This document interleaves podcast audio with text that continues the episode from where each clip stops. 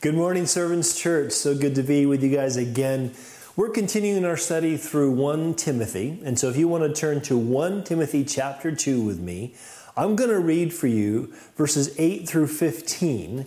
But we're actually going to take two weeks to go through this section. And I think as I read this, you'll understand why. So follow along with me in your Bibles or on your device. Uh, 1 Timothy chapter 2, verses 8 to 15.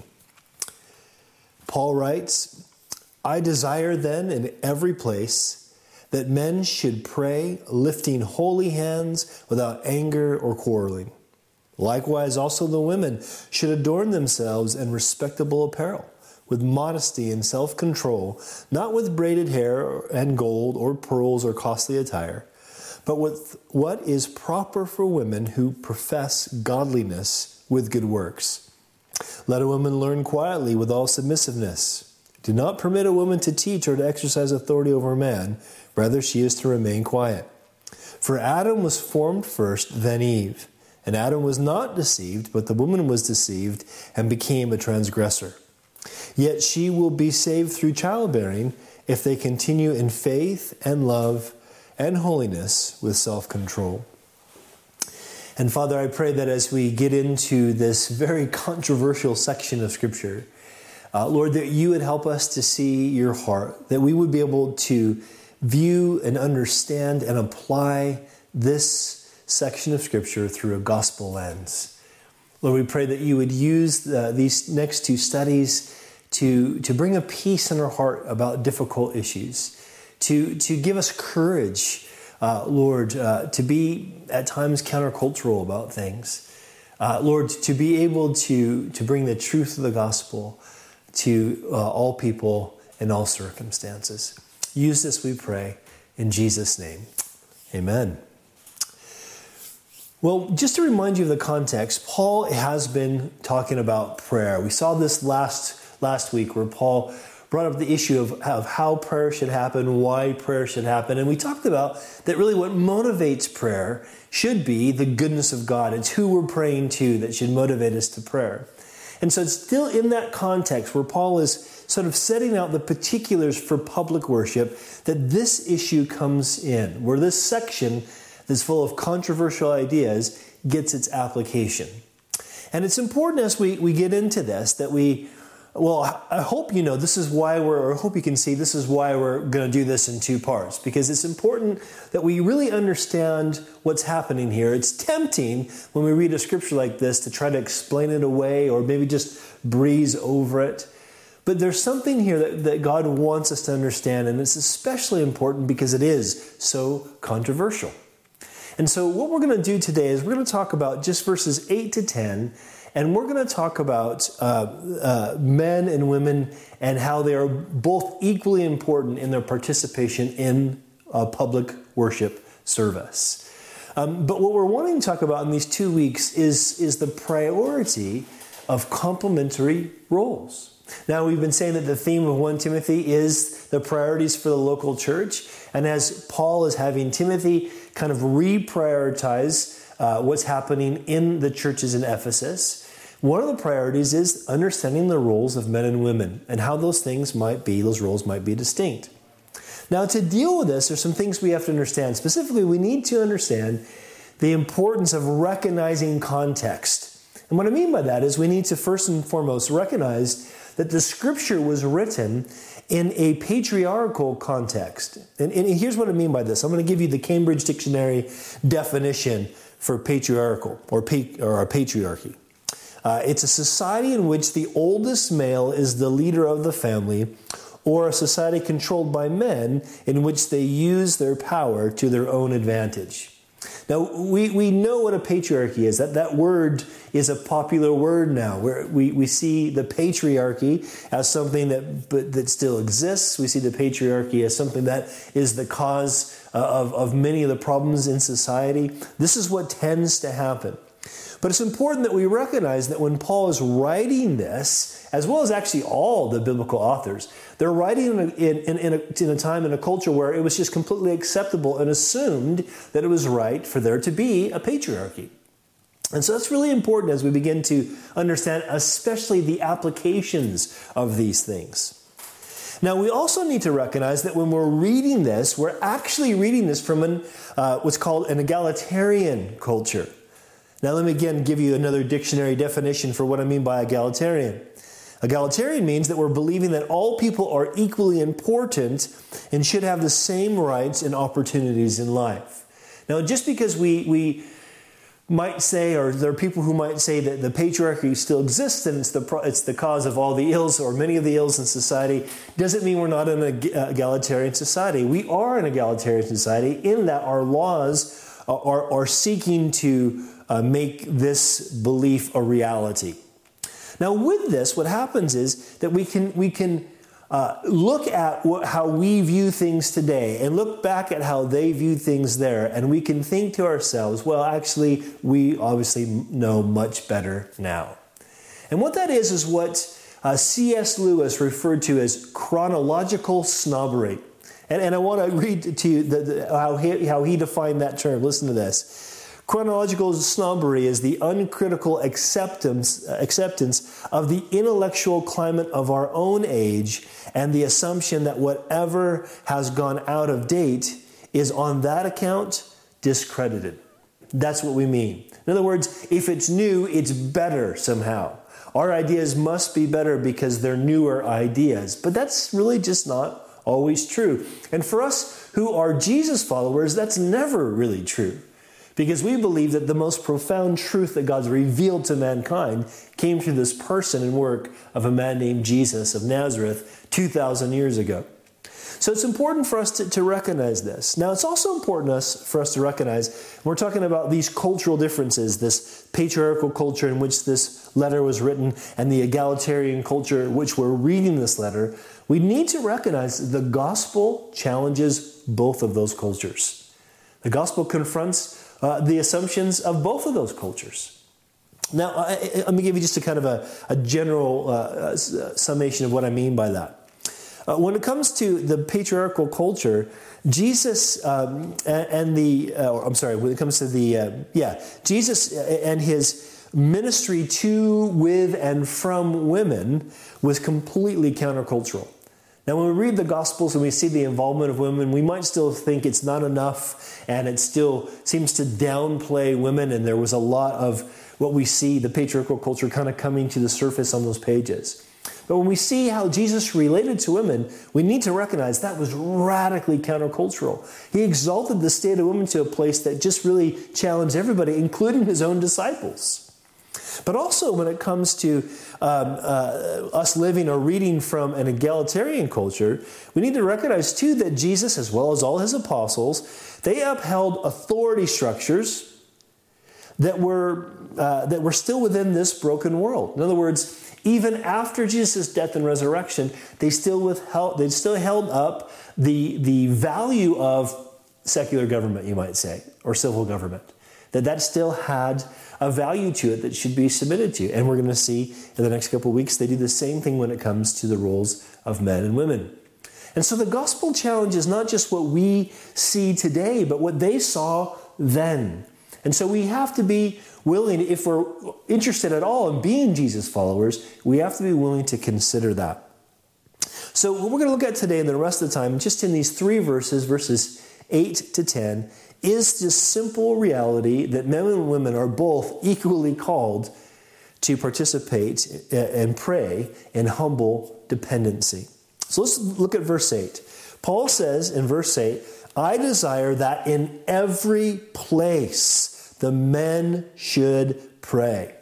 Now, just to be very, very clear, the word for men there, there's two words that are translated men or man in the New Testament. One is anthropos, which just means humanity, so it doesn't always mean males. Then there's another word here that's used here that means males. So Paul's being really clear here that he's, he wants in every place that he ministers the men to pray.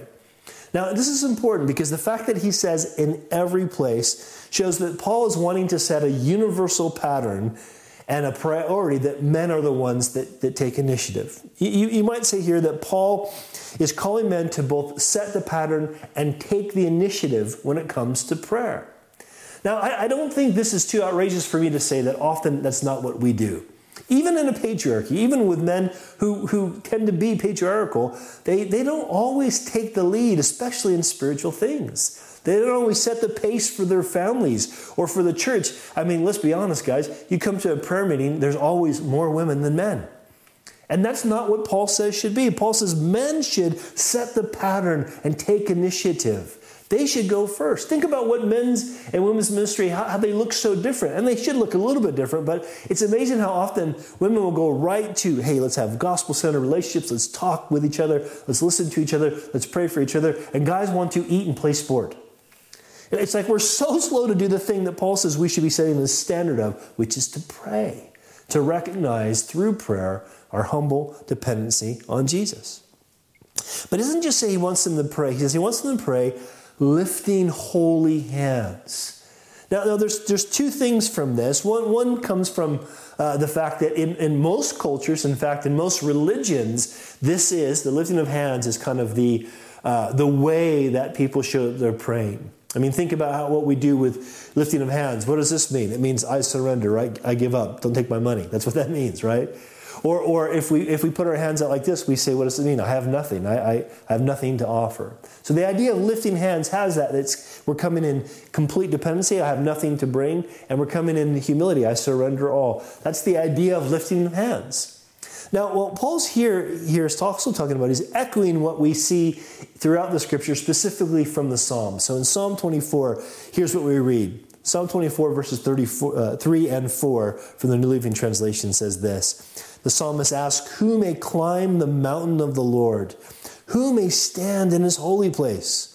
Only those whose hands, notice, and hearts are pure, who do not worship idols and never tell lies. In other words, the lifting of hands assumes a heart that's being changed. And I, want to be uh, clear about this too when we talk about lifting holy hands. If you are lifting clean hands, right? If, if we are lifting clean hands uh, to worship God, the assumption isn't that they've always been cleaned, but that they've been cleansed. And so the assumption here as well is not if we're lifting holy hands, the assumption is not that those hands have always been holy or used for holy deeds. It's the idea that there's something, our, our whole lives, from our hearts out to our hands, is surrendered to God and set apart for Him. But I also think it's important for us to recognize this issue of lifting hands. Now, this might sound a bit strange that I would be wanting to talk about the position, excuse me, the position of our hands when we pray as if that makes all the difference. It doesn't make all the difference, but it doesn't mean it should be neglected. I want to read to you a quote from John Calvin, the famous reformer uh, from about 500 years ago. Here's what he wrote He says, The inward attitude certainly holds first place in prayer. In other words, what's going on in our hearts is the most important thing. But outward signs, kneeling, uncovering the head, lifting up the hands, have a twofold use. The first is that we may employ all our members for the glory and worship of God. And secondly, that we are, so to speak, jolted out of our laziness by this help and inflame each other with reverence of God. Now, now remember, Paul is writing here, and, and Luther, I'm sorry, Calvin is referring here to also to public worship. And I have to say, there's something special. I'm, I'm, thankful that I was discipled in a movement that had a freedom in its expression of worship, that the lifting of hands during praise or prayer was a normal thing. Because there is something, I have to say, there's something about the, the, the, the, putting yourself in a bodily position that helps us remember who we're talking to and, and reflects the heart that we have at that time. So, Paul says he, he, what he wants is he wants men to, to be praying like that, praying with holy hands. Now, also, we might say praying with uh, authentic devotion.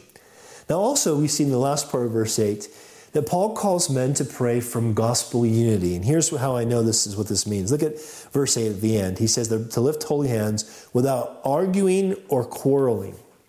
Now, some commentators think that the quarreling has happened between the men and the women. And, uh, and they, they think that because obviously in, in, in those days, in fact, often a lot of places around the world where, where Christians meet, you have men on one side of the church building and women on the other side of the church building.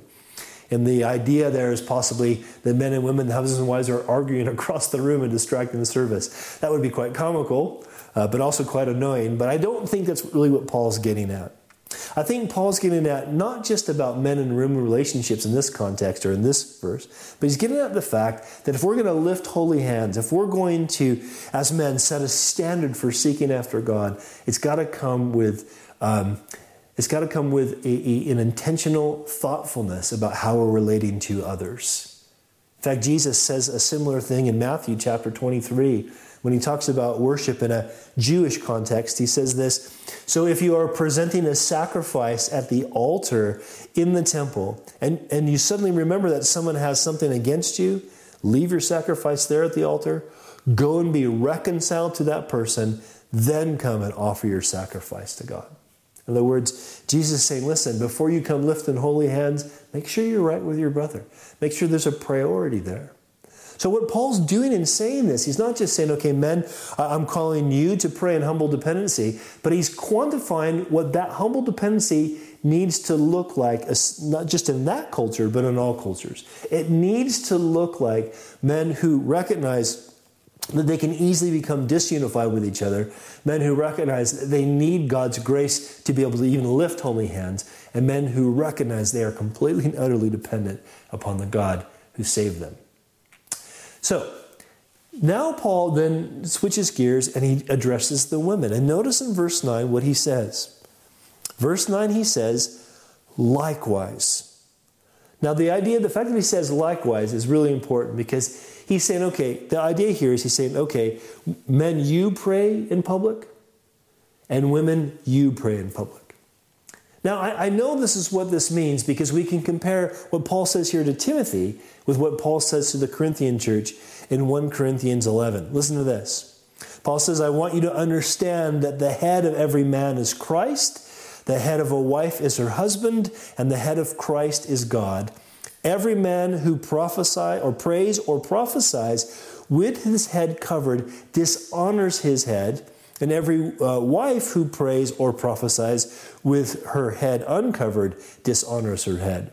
Now, the idea of, of headship and all that, we're going to talk more about that next week, specifically about women prophesying. That's a very important aspect uh, of, of understanding what Paul's getting at here.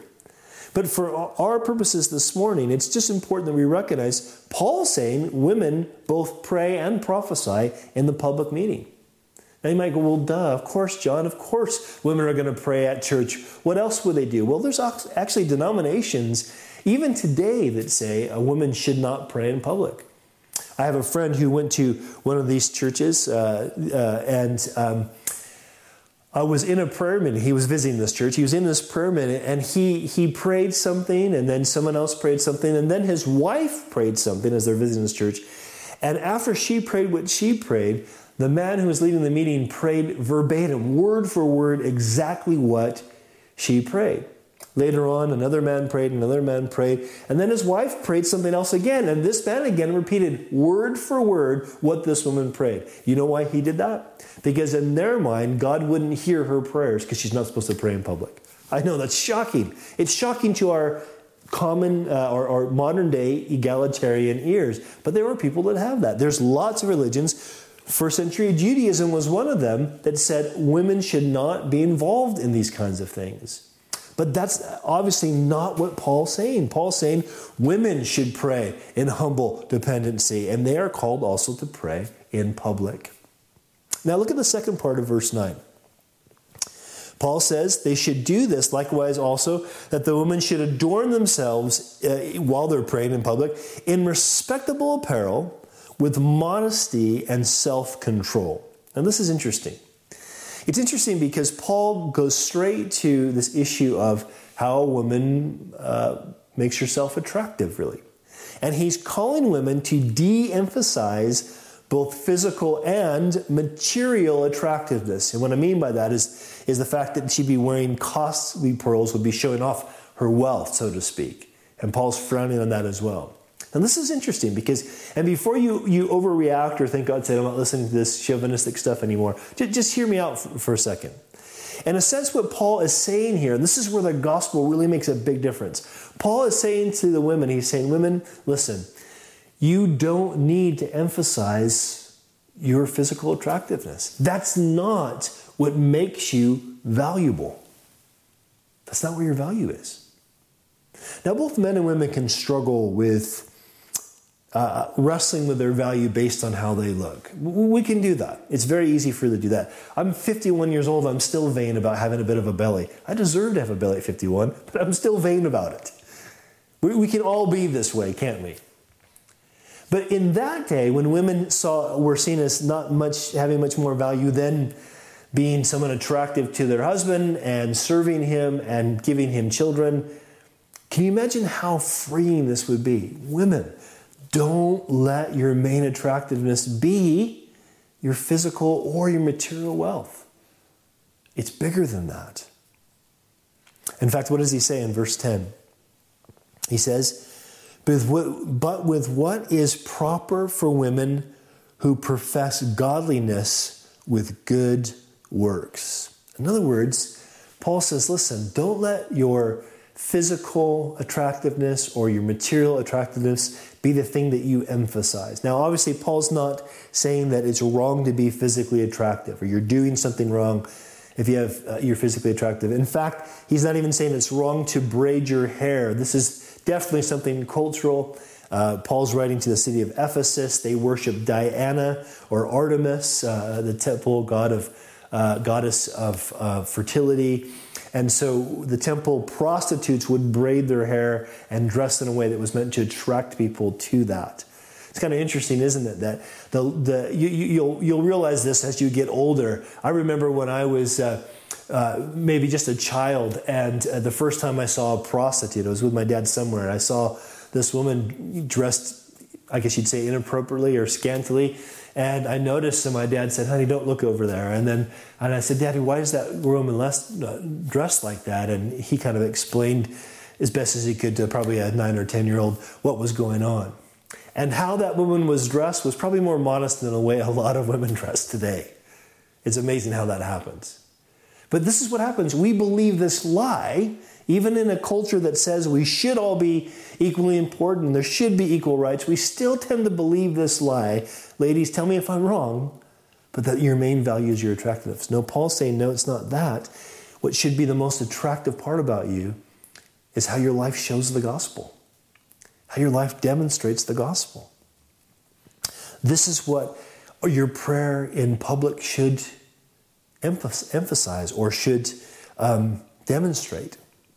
Peter says a similar thing than this to this. Uh, Peter says in 1 Peter, or Peter writes in 1 Peter chapter 3, Wives, be subject to your own husbands, so that even if some do not obey the word, they may be won without a word by the conduct of their wives. But let your adorning be the hidden person of the heart with the imperishable beauty of a gentle and quiet spirit, which in God's sight is very precious.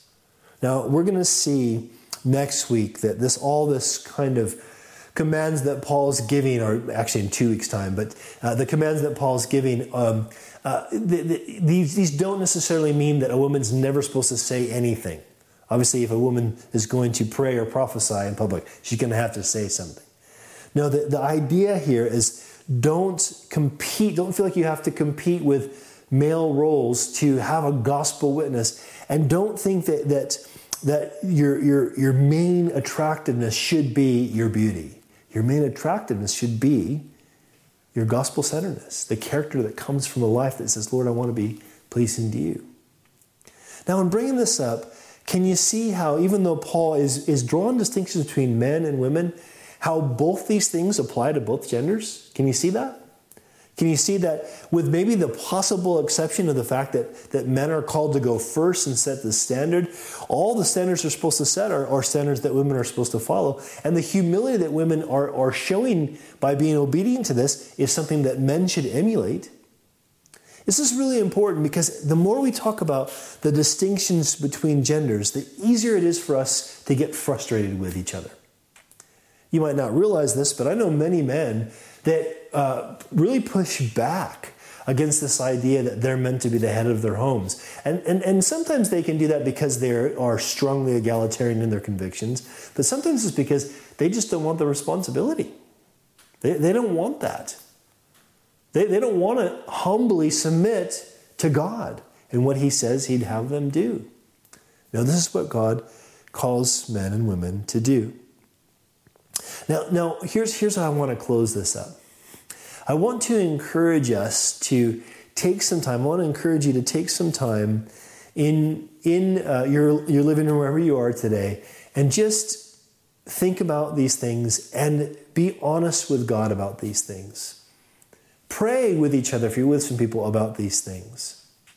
And I want to challenge you if you're not yet a Jesus follower, and this is the kind of stuff that you just think, ah, I don't know if I can follow Jesus because the Bible's so sexist. Well, stay with us. Please hang tight with this study. Because I hope that you see, as we continue through this section, I hope that you're going to see that this isn't about sexism. This is about how God wants to show his goodness through the way men and women relate to each other.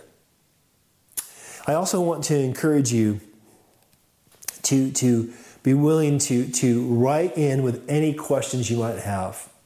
This week, we're going to probably bring up some, uh, just maybe a few questions that maybe a lot of which will be answered the next time we get into 1 Timothy. But also, as we continue through 1 Timothy, there's going to be lots of stuff about how church government works and uh, just about um, how we take care of older people. These are all important issues that have a direct impact on our everyday lives as Jesus followers or as those who are considering if they want to follow Jesus. And so, with this study in 1 Timothy, we specifically encourage you to write in your questions. You can send us a simple email. Um, if you don't, if you want it to be anonymous, I'm sure we can come up with a form that'll be anonymous and maybe have that ready for you to fill out. But we really want you to ask your questions, and, the, and we're hoping in, in, a, in a few weeks or so to have um, a Sunday morning where, as a, as a group of leaders in the church, we'll have men and women on this panel can answer some of these questions can talk about why it is that we try to apply these things from God's Word in the way that we do. But above all things, I want to encourage you in something. What God wants from each of us is a relationship. Men, you might find this difficult, but He calls you to rejoice in the fact that you're the bride of Christ. Women, you might find this difficult, but God calls you to fight the good fight of faith. Yes, there are distinctive gender roles that we'll be unpacking more next week, but there's so much more about the fact that these different roles emphasize things that God wants all his people to do. So, to that end, why don't we pray that God would help us to understand these things and apply them to our life? Father, we thank you so much that you give us these controversial things that force us out of our comfort zones, that force us to think about why we believe what we believe. And, and, and Lord Jesus, we thank you that you know exactly what it means to be having to submit to an authority that is less than you. You submitted to your parents. You even called people to submit to the religious leaders that were far less than perfect. And we thank you, Lord Jesus, that you know what it's like to lead. You set the example for us as men to lay down our lives for our brides. And so, Lord, we thank you that you've done that for us. Lord, either way, we, we want to know you better and we want to show you better. And we pray, Lord, that as we learn these principles, we be able to do that. And we pray it in Jesus' name. Amen. God bless you guys. See you soon.